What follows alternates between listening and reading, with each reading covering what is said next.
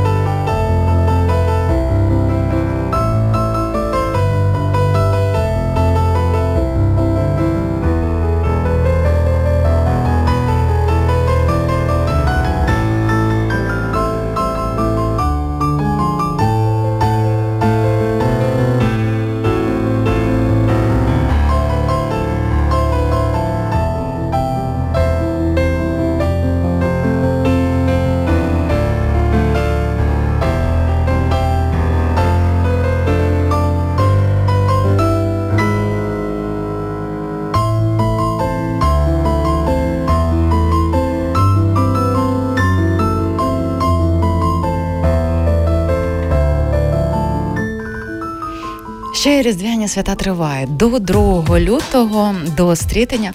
І ось композиція, яка пролунала щойно в ефірі Радіо Перше. В соцмережах вона набрала переглядів близько 600 тисяч. І ось людина, з якою ми зустрічалися у цій студії, я намагалась згадати, дату точно не згадаю, це були ковідні часи. Так. Зокрема, з Марією Бакалою ви презентували проєкт Слухай тіло. І м, я думаю, що дуже відгукується ваша музика і про тіло також. Марія Єрмичак, українська композиторка, аранжувальниця, яка впродовж останніх років брала активну участь у численних музичних проєктах по всьому світу. І так коротко мені перед ефіром ви розповіли якось оцих практично останніх два роки вашого життя. Я вам сказала, що це дуже кінематографічно.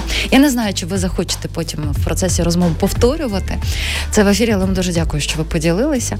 Так доля звела вас, що ви зараз мешкаєте у Британії. Е, здебільшого я зараз там, е, так як е, проводжу дуже багато різних подій на підтримку України по світу. І Британія для мене стала таким свого роду як хабом, тому що в мене є приміщення дуже близько до аеропорту, буквально 20 хвилин, і це дає можливість бути дуже мобільною, як тільки з'являється якась можливість uh-huh. десь говорити про Україну. І також я трішки розповідала вже перед ефіром. Нам вдалося організувати кілька десятків благодійних подій е, в Британії, і це країна, яка зараз чи не найбільше допомагає Україні також. І я переконалася в цьому на власній практиці. Це не тільки на державному рівні, але і самі британці вони дуже дуже відкриті. Uh-huh. Вони відкривають свої доми для українців. І з того, що ми бачили в нас на концертах, зали фактично були повні, що було здивуванням, тому що а чому здивуванням? Тому що. Якщо чесно, коли я приїхала е, і почала робити перші події там, у мене були дуже дивні відчуття всередині. Тобто, ти наче в якійсь іншій реальності. Наприклад, ми були вже певний час тут з нашою комендантською годиною. І для мене було незвично, що ти можеш просто так вийти на вулицю вночі. Uh-huh. І я не очікувала, що буде настільки великий відгук у людей. Тобто я не починала спочатку, мені якби було дуже. Дивно, припустимо, ми маємо ну зазвичай у них своє ідея це мирне життя. Вони ходять в гості, вони гарно проводять час, ходять до друзів. І я не знала, як мені почати говорити про війну, про всі ці вбивства, про обстріли, тому що в мене було відчуття, що я створюю, наче їхнє життя як спокійне озеро, а я беру і такими хвилями піднімаю все те болото, uh-huh. якісь можливо складні емоції. Але що для мене власне і стало цим здивуванням, що ем, у нас була одна композиція в нашому перформансі, яка є доволі складною, і, можливо, ми її сьогодні послухаємо. Вона на основі реальних подій про померлих дітей. І коли ми її виконували перші рази, ми не знали, як люди відреагують, тому що ну, вона дуже складна, і коли ми її виконували вживу, і це було підсилено акустикою гігантських храмів. Плюс в нас на бекграунді був проектор, де ми показували фотографії дітей, які були вбиті в Україні під час війни. І фотографії були підібрані таким чином, коли діти ще були щасливими. Тобто такий, ніби як виникав контраст. Іноземці розуміли, що це, наче колискова, і в той же час вони бачать багато фотографій щасливих дітей, але усвідомлюють, що їх уже немає. І знову ж таки, як я зараз повторююся, мені було спочатку складно піднімати цю тему, бо я не знала, яка буде реакція. Але дуже часто після цієї композиції в залі просто була тиша, і люди підходили і дякували. Що вони нарешті усвідомлюють, що саме відбувається, тому що через новини до них доходить дуже лімітована кількість інформації, uh-huh. і цифри сприймаються просто як цифри. Але коли вони, бачачи кожне обличчя, усвідомили, що за тією цифрою є чиє життя, і чиє життя, що могло скластись, але так і не сталося. І вони говорили, наскільки вони переоцінили своє життя зараз, те, що в них є, те, що вони можуть просто так просинатися зранку, відвозити своїх дітей в школу, що це допомогло їм переоцінити все. І в той же час зрозуміти, наскільки всього багато відбувається зараз у світі, і що вони власне можуть від себе зробити, або якось допомогти. Ну, ви знаєте, ви зараз порушуєте дуже таку важливу тему. Бо момент комунікації з іншими країнами він вкрай важливий, тому що коли ти ділишся своїм болем, своїм болем, своїми переживаннями, тобі потрібно все одно передати це крізь призму сприйняття ментальності іншої людини, вже не говорячи про народи. І Тут ви, чесно кажучи, бачите, привідкриваєте ще одну таку завісу цього питання, яке я так досліджую mm-hmm. час від часу. Як це зробити?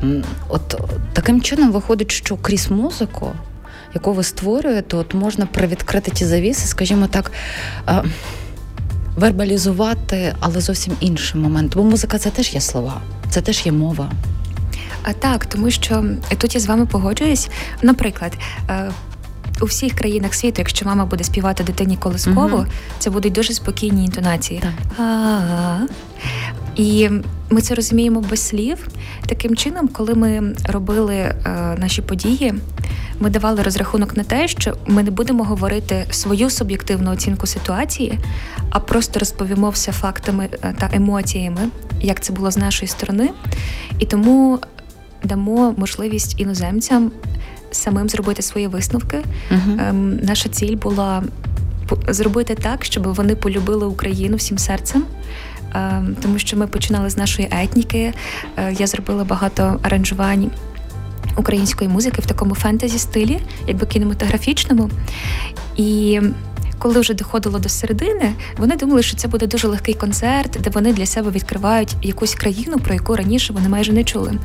Бо для мене також е, наступне здивування було те, що не так багато людей справді знають, що таке Україна. Е, вони знають про соняшникові поля але не про рожеві озера чи Карпати. Uh-huh. І ми намагалися передати тим, якою давньою є наша культура, скільки всяких різних мелодій в нас є. І поступово ми переходили до подій майдану і до подій е, повномасштабного вторгнення. І вони переживали всі події з нами. Мій брат, е, він фотожурналіст, він допоміг нам змонтувати всі матеріали таким чином аби це все було хронологічно. І також композиції, які ми створили спеціально під цей перформанс, вони були такими, що вони з собою розповідали історію. Тобто е, перформанси виглядали як. Е, наші спічі, де ми розповідаємо цю історію, як ем, від першого обличчя, як ми переживали ці події, як ми переживали помаранчеву революцію, як ми переживали майдан, як ми переживали повномасштабне вторгнення. І коли я помітила, ти це розповідаєш саме від першої особи, людям це дуже ем, відгукувалось. Тому що ми всі проживаємо схожі емоції. Плюс, коли це підсилювалося відеорядами, наприклад, де ми жили, як це було в перші дні, що ми чули. Зокрема, одне з відео було, що відбувалося в якому місті в перші хвилини вторгнення. Тобто вони бачили карту, тоді на карті з'являвся маячок, приближення, наприклад, е, Харків. І що люди бачили і чули в цій першій миті. І знову ж таки, коли це все було підсилено акустикою, оцих всіх древніх храмів, в яких в основному співають хорали та красиво виконують оркестрову музику. І тут е, оце все громом розноситься, ці звуки вибухів, ці звуки снарядів. І у нас не було бажання їх шокувати чи здивувати, але це скоріш е, бажання було передати їм те, що відчули ми, що в 21 столітті взагалі це можливо, що ти можеш проснутися від е, сирени, наприклад. Тому, коли вони можуть просто це побачити, почути в словах, прожити цю історію від самого початку, ну, зокрема, наприклад, е, оскільки наша Україна є незалежною, так від давнини до сьогодні, після подій багато людей просто не розходились. Наприклад, у нас оголошена була тривалість півтори години. Люди просто сиділи, піднімали руки, задавали запитання, ем, питали деталі, факти, говорили про те, що вони можуть зробити.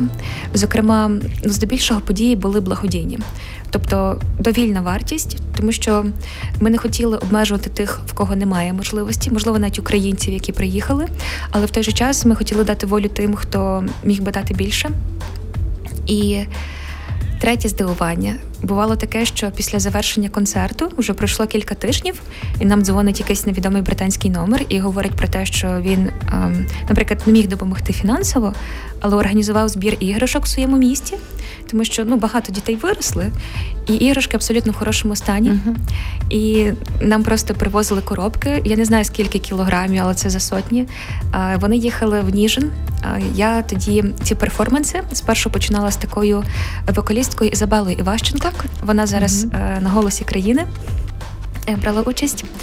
І Такі речі відправлялися власне дитячі в Ніжин до її батьків. В них було дитяче кафе, де вони мали багато евакуйованих дітей і намагалися зробити для них хоча б якесь свято за рахунок цих іграшок та за рахунок аніматорів.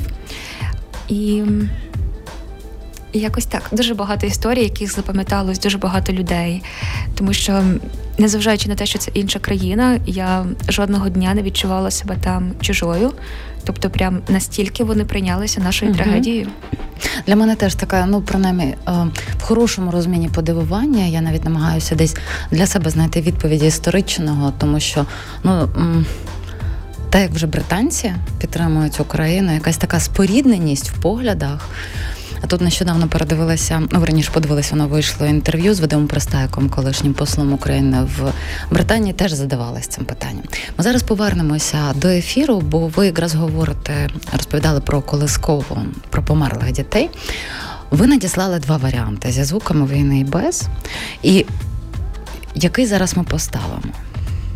Бо я хочу, щоб е, наші слухачі почули його, бо ви ну дуже тонко його описали. Е, я би напевно взяла офіційну версію, uh таку, яку ми виконували вживу. Просто я розкажу кілька слів, так. що взагалі в ній закладено. Так сталося, що в моїй сім'ї ми втратили дитину свого часу. Це сталося до війни, але це була дуже велика трагедія для нас всіх. І, ну, наприклад, я особисто пам'ятаю всі ці похорони, цю маленьку труну в ромашках. Це було дуже складно. І коли в перші дні війни я бачу різні повідомлення, і в тому числі людей, яких я знаю, про те, що вони проживають схожий досвід, і цього не мало би бути. Ми пам'ятаємо, напевно, як ми слідкували за історіями з Одеси, пам'ятаєте, коли вагітна жінка, так. в якої ще здається сторіс були. А тут ми розуміємо, що її вже немає. Чи історія дівчинки Лізи її мами з Вінниці. І, власне, коли ми це виконували вживу, е, нам також допомогла художниця з Ізраїля, яка теж українка, але опинилась там. І вона намалювала відеоряд якраз е, на основі історії у Вінниці, що відбувається в Колосковій. Вона англійською мовою, тому я наперед повідомлю слухачам. У першому куплеті мама намагається заколисати свою дитину до сну, але починається повітряна тривога і починається приліт. І мама розуміє, що вона хоче якби вберегти свою дитину, і вона продовжує, наче її заколихувати, але навколо у звуках починає відбуватися дуже багато хаосу. В результаті там є кульмінаційний момент та вибухи, де власне я попереджаю uh-huh. про звуки війни, коли дитина помирає в мами на руках. І коли в нас був документальний відеоряд, ми також використали живі кадри. Е, це були кадри зі швидкою допомогою. Якщо ви пам'ятаєте, там була маленька дівчинка, такий фіолетовий одяг. Ми використали цей момент, коли вона помирає, її лікарі накривають одягом. Це було вживу.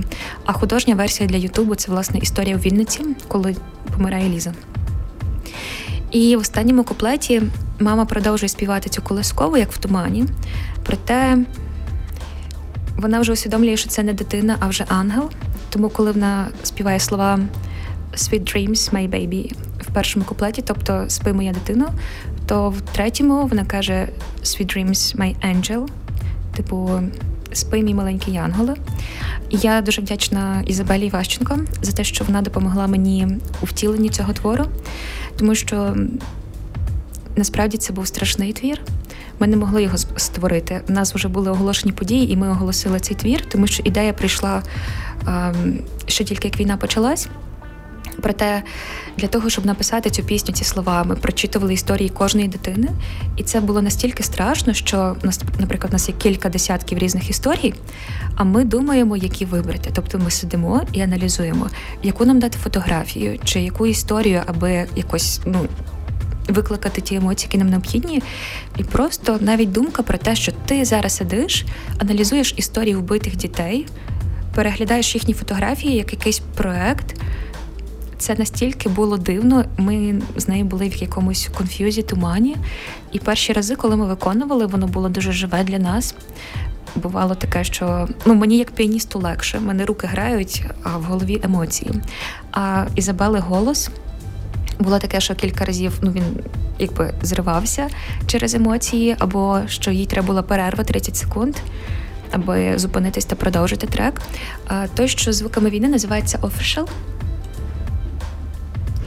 І, власне, послухаємо. Надіюсь на вашу підтримку також.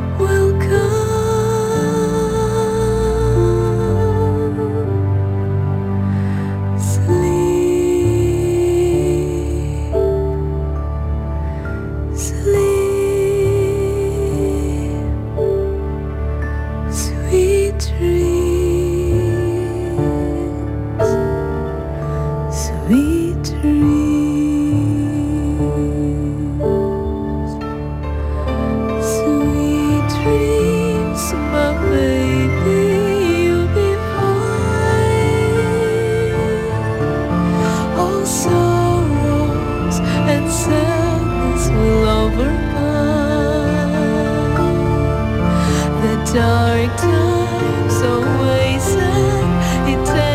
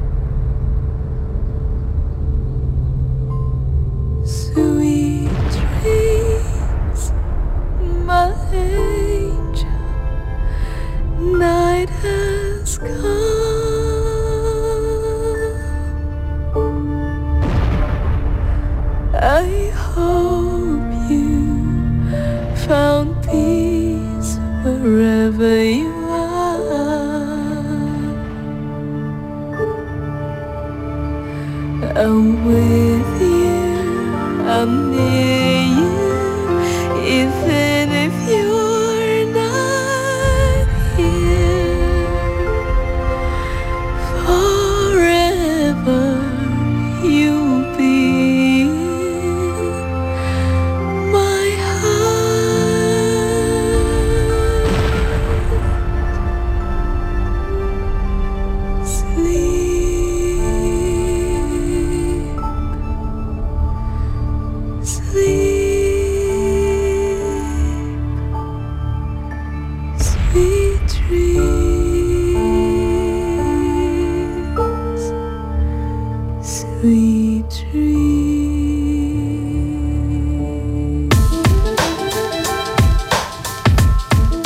чесно впевнена, переконана на усі, не знаю, не буду брати відсотки. Ті, хто слухав щойно композицію, зокрема перед історією Марія Єремчак, українська композиторка, аранжувальниця, ми композицію змогли послухати.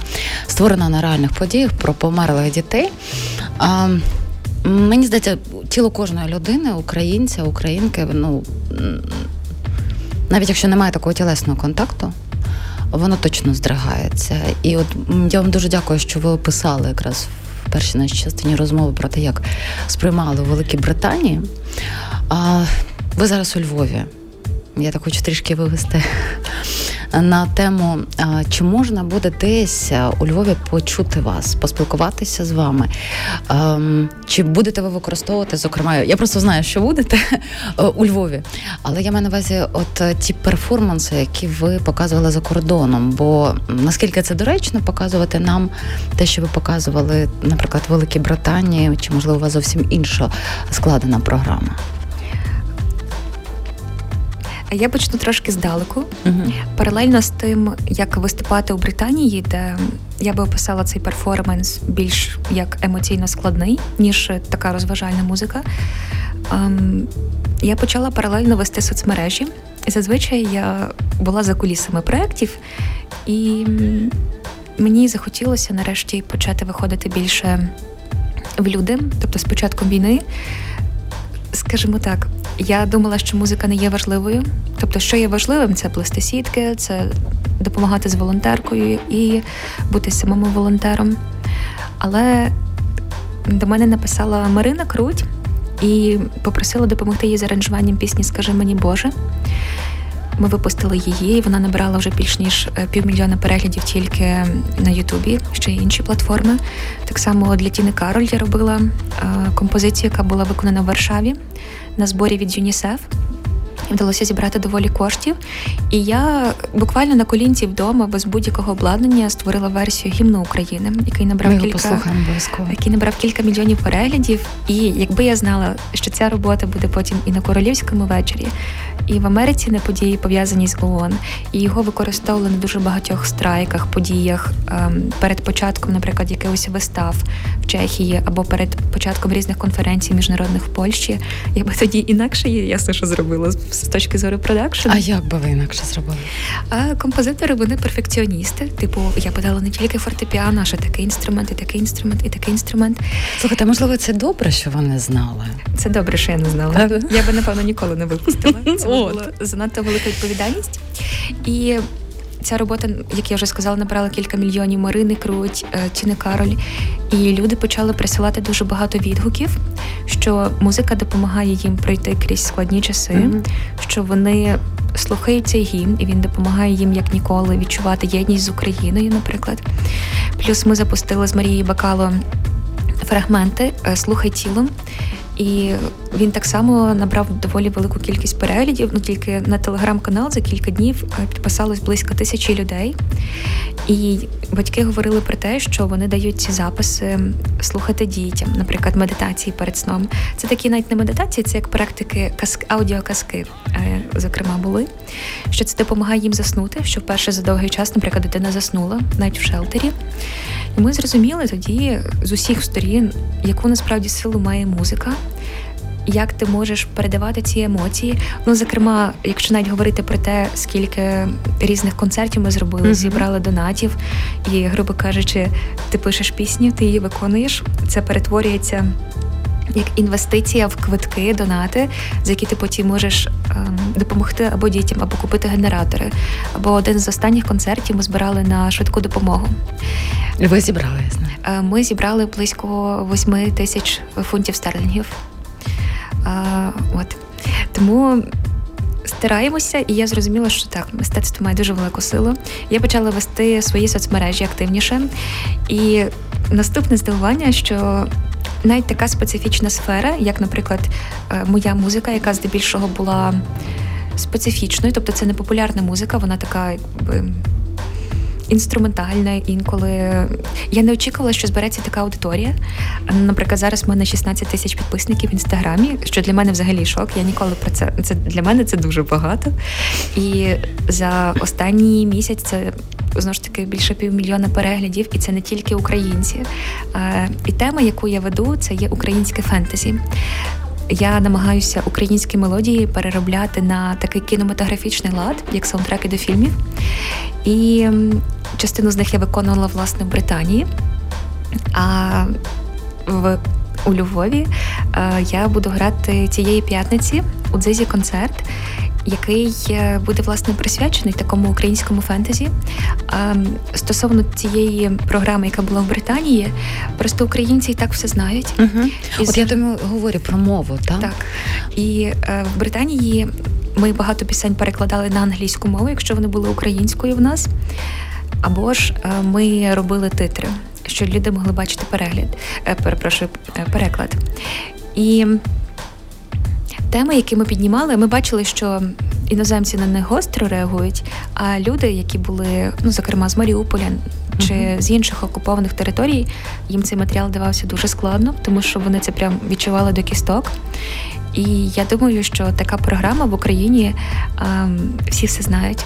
Всі і так проживають ці емоції, і додатково їх викликати, чи можливо навіть якимось чином підняти чиюсь травму, яка вже загоїться, я би напевно не хотіла.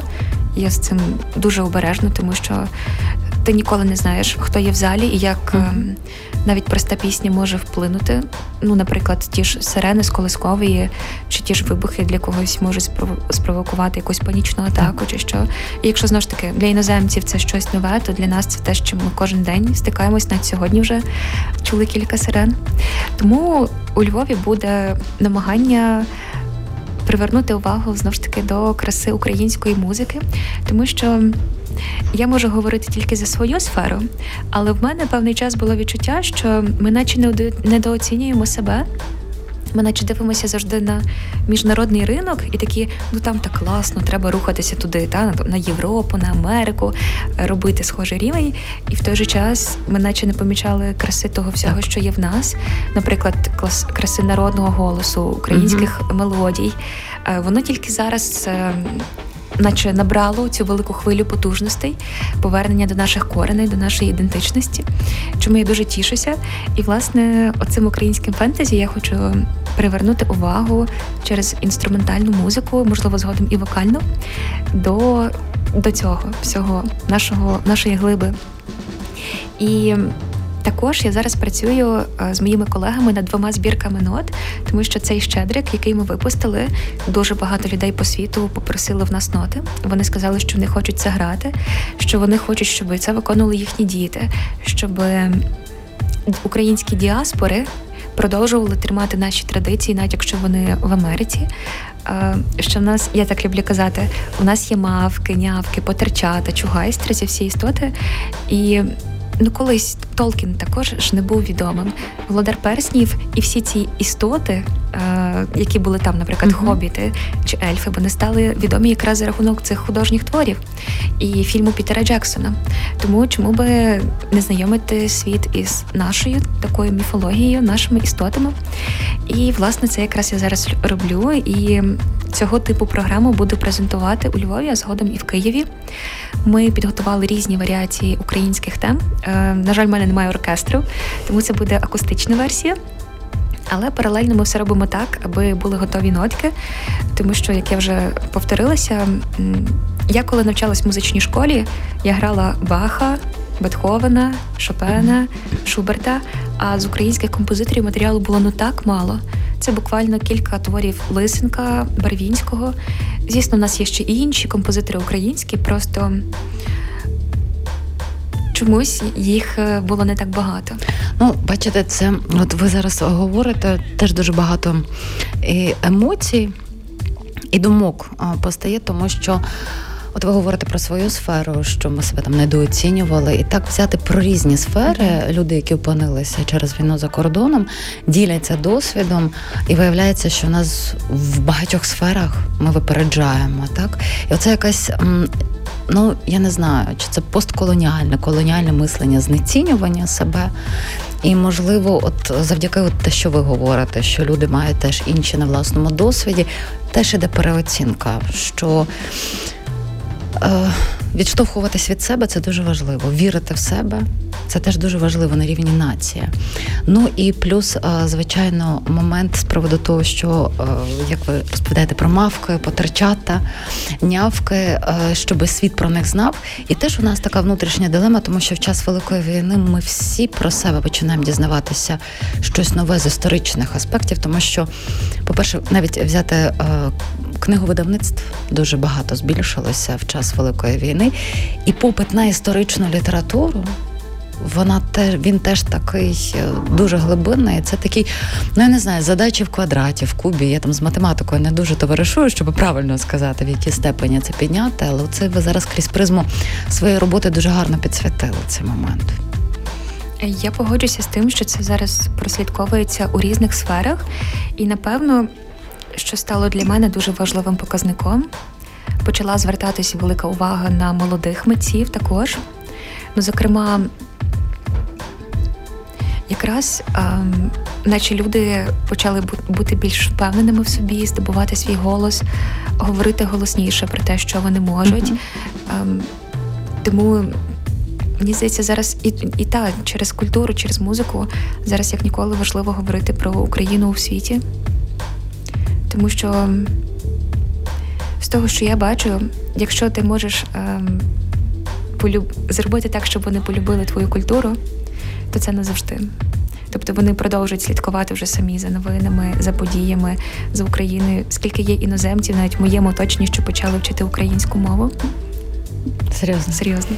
Наприклад, ем, наш звукорежисер у Британії, який абсолютно безкоштовно нас возив на всі події, все визвучував. Він вже так нормально просунувся по дуолінго, по українській мові. Він вже може сказати тварин в зоопарку, що він любить їсти, замовити щось в ресторані. І це людина, яка про ну не факт, щоб чула взагалі про Україну до, до, до Великої війни. Ну тут не можу вас не спитати, тому що мені здається, не всім випадає честь, зокрема, виступати перед королівською родиною Британії та монаршею. Я вже не запитую, чи ви почали навчати української мови британську монархію, але от емоційно, як це для вас? Які ви емоції відчули? Я дуже хвилювалась е, перед подією. Е, Я навіть додам трішки більше. Ми з Ізабелою, коли почали ці робити і е, робити ці Мгм. події, ми випадково побачили одну з організацій, де власне нам погодили наш виступ короткий. Ми не знали, на що ми підписались. Тобто ви не знали, що ви будете виступати перед королівською тоді ще ні. Це було е, просто невеличкий заклад у Лондоні. Ми вирішили, чому би не виступити з нашою програмою. Але в результаті в нас зав'язалася розмова, і вони запропонували нам, сказали: ви знаєте, ми тут е, шукаємо крутих талановитих митців, хто намагається мистецтвом змінити світ. Ви не хотіли би подати заявку? Ми подали. А виявилося, що ми прийшли е, в 15 людей, яких відбирають на два роки бути амбасадорами від е, благодійної організації власне королівської сім'ї. Тобто, в нас такий зі Ізабелою свого роду це є. ще крутіше, ніж я собі уявляла. Тобто, у нас такий свого роду є як титул, що ми входимо в е, 15 амбасадорів, які вибрані з усієї Британії, молодих митців, які мистецтвом намагаються змінити світ. Мгм.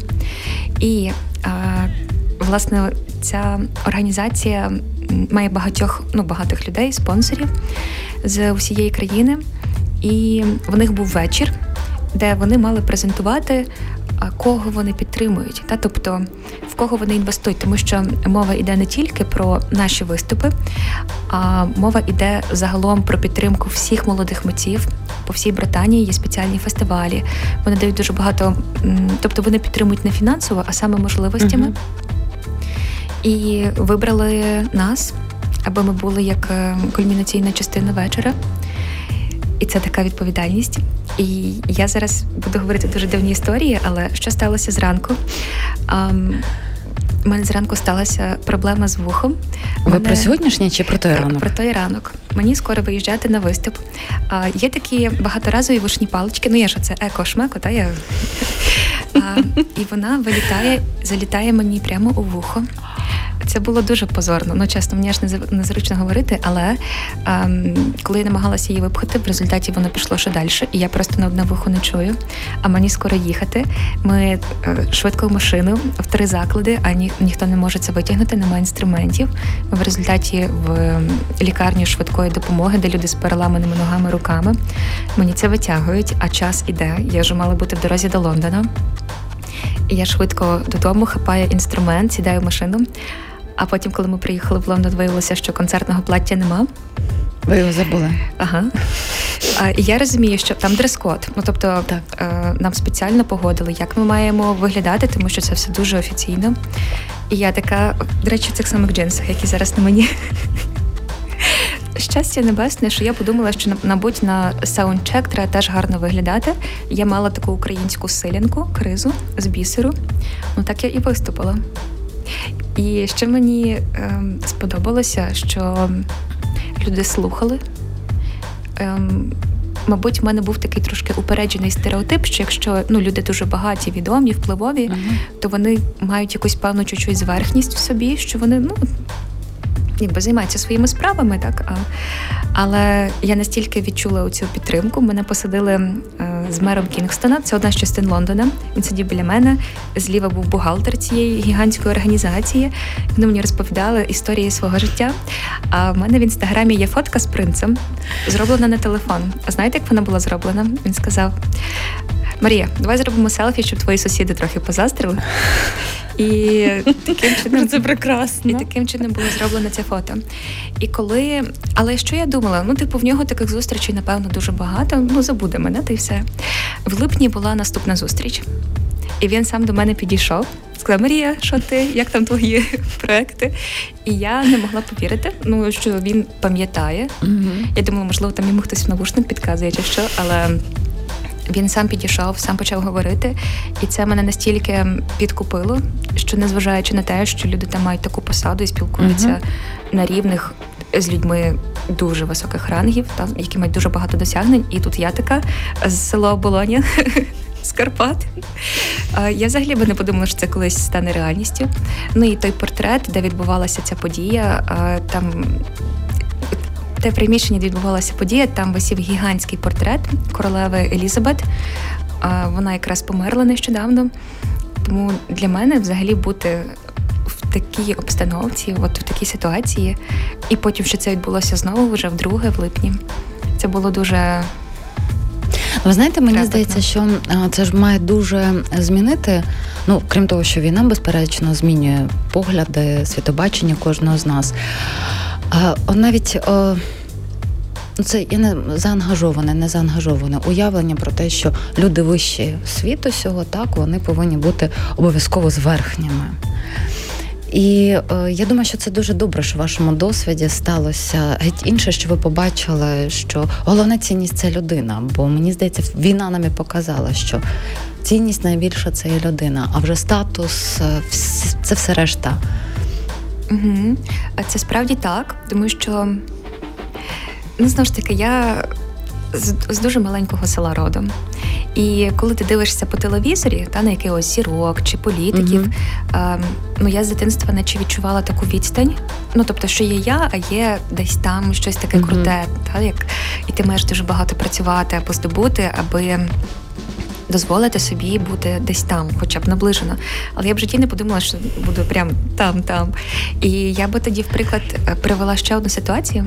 власне, після того, як в мене відбулася ця подія тут, ем, я познайомилася з одним композитором з Америки. Він працює на Бредвеї, і я вже згодом дізналася, що він, наприклад, організовував е, концерти для Барака Обами, тобто для таких людей. І він запропонував мені виступити на його номінували на посла доброї волі від ООН. І там було спеціальне приміщення, де зберігався унікальний рояль, на якому грав Джон Леннон, Фредді Меркурі, Елтон Джон і дуже багато відомих піаністів прям всіх часів. І мене запросили грати саме на ньому і представити і Україну. І знову ж таки, основна ціль події була мистецтво, яке змінює світ. І коли я приїхала туди, і ці люди, які мають купу Греммі, просто до мене отак от підходять, можуть мене щось штурхнути, що ти така серйозна, типу. Ем, а я сижу в паніці, я, я прям трясуся, як якийсь осінній лист, тому що ну, мені реально страшно. І це в мене десь появилося з часів навчання ну, в академії, е, страх права на помилку. Тому що ну ти виходиш на сцену філармонії, та і ти маєш бути ідеальним. Uh-huh. А там нема такого. Там, звісно, ти маєш бути на високому рівні, але через те, що ти знаєш, що публіка все одно буде дуже теплою, ти значно спокійніший на сцені. Через те ти, ти граєш все як потрібно. І оця безбар'єрність, ем, оце, ну, наприклад, є такий серіал Королева гамбітів. От композитор е, цього серіалу біля мене прям зразу сидів. І я така, ці всі люди, я про них читаю тільки в титрах кінотеатрів, а вони ось тут зараз біля мене mm-hmm. сидять. Я слухаю е, їхні слова вживу і взагалі можливість грати на цьому фортепіано так само, е, тому що ну, воно прям унікальне по кількості тих людей, які на ньому на ньому грали, і один з найдорожчих. Тому я просто дивлюся на годинник і тут завжди боляче в такі моменти, тому що розмову би точно би ще не на одну годину ефірного часу. Бо, знаєте, ви коли говорите, я вам перед ефіром казала, що дуже кінематографічно. І здається, що все це так легко, що ви тільки подивились в одні двері. А насправді за цим стоїть дуже велика потужна праця і внутрішня над собою, і виклики, які ви прийняли в своєму житті. Я вам дуже дякую, що ви завітали знову до нас. Дякую. Безмежно рада вас бачити і е, безмежно втішуся за львів'ян, які матимуть змогу цієї п'ятниці почути вас. Дякую дуже. І наостанок ми мусимо завершити ще однією композицією. Я би, мабуть, попросила включити пісню е, Марини Круть Скажи мені Боже, тому що вона для мене про те, що там є такі слова Скажи мені Боже, чому саме я маю пройти цей шлях. І, мабуть, це те, що і я себе питаю кожен день, і багато людей довкола мене, чому це сталося саме з нами. І якщо вже воно сталося, то як нам з цим бути? Дивіться, тут просто ви говорили ще про композицію mm-hmm. Україна. Так. Я тоді пропоную, що по завершенні Марії Круть, якраз перед новинами, перед підсумковим випуском новин, залунає ваша композиція Україна. Бо ну це не не просто символічно, вона повинна прозвучати. Марія Єремчак, українська композиторка, аранжувальниця. Я думаю, що всі, хто слухала наш ефір, можуть доповнити список. Як вас далі можна представляти? Дякую вам дуже. Дякую за те, що ви робите. Дякую, що завітали. Дякую вам дуже зустрічі.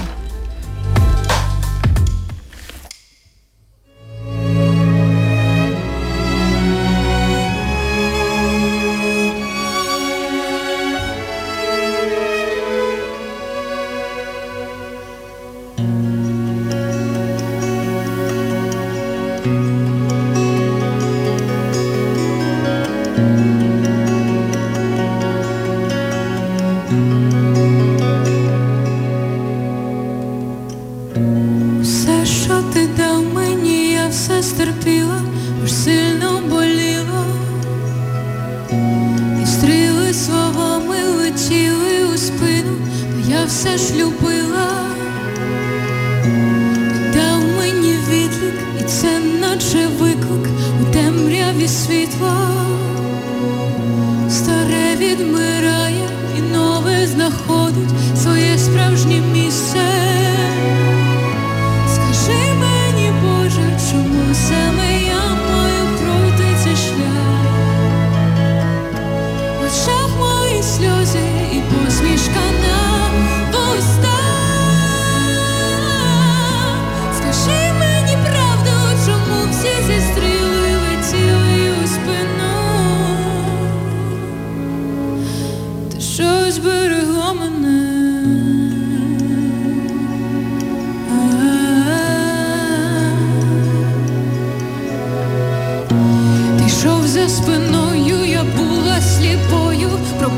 мені, Боже, та митю я втратила все, що любила, і з ким цілу вічність ділила, а ти йшов позаду і тихо на вушко промовив. Любов довго терпить, любов не минає і не покидає.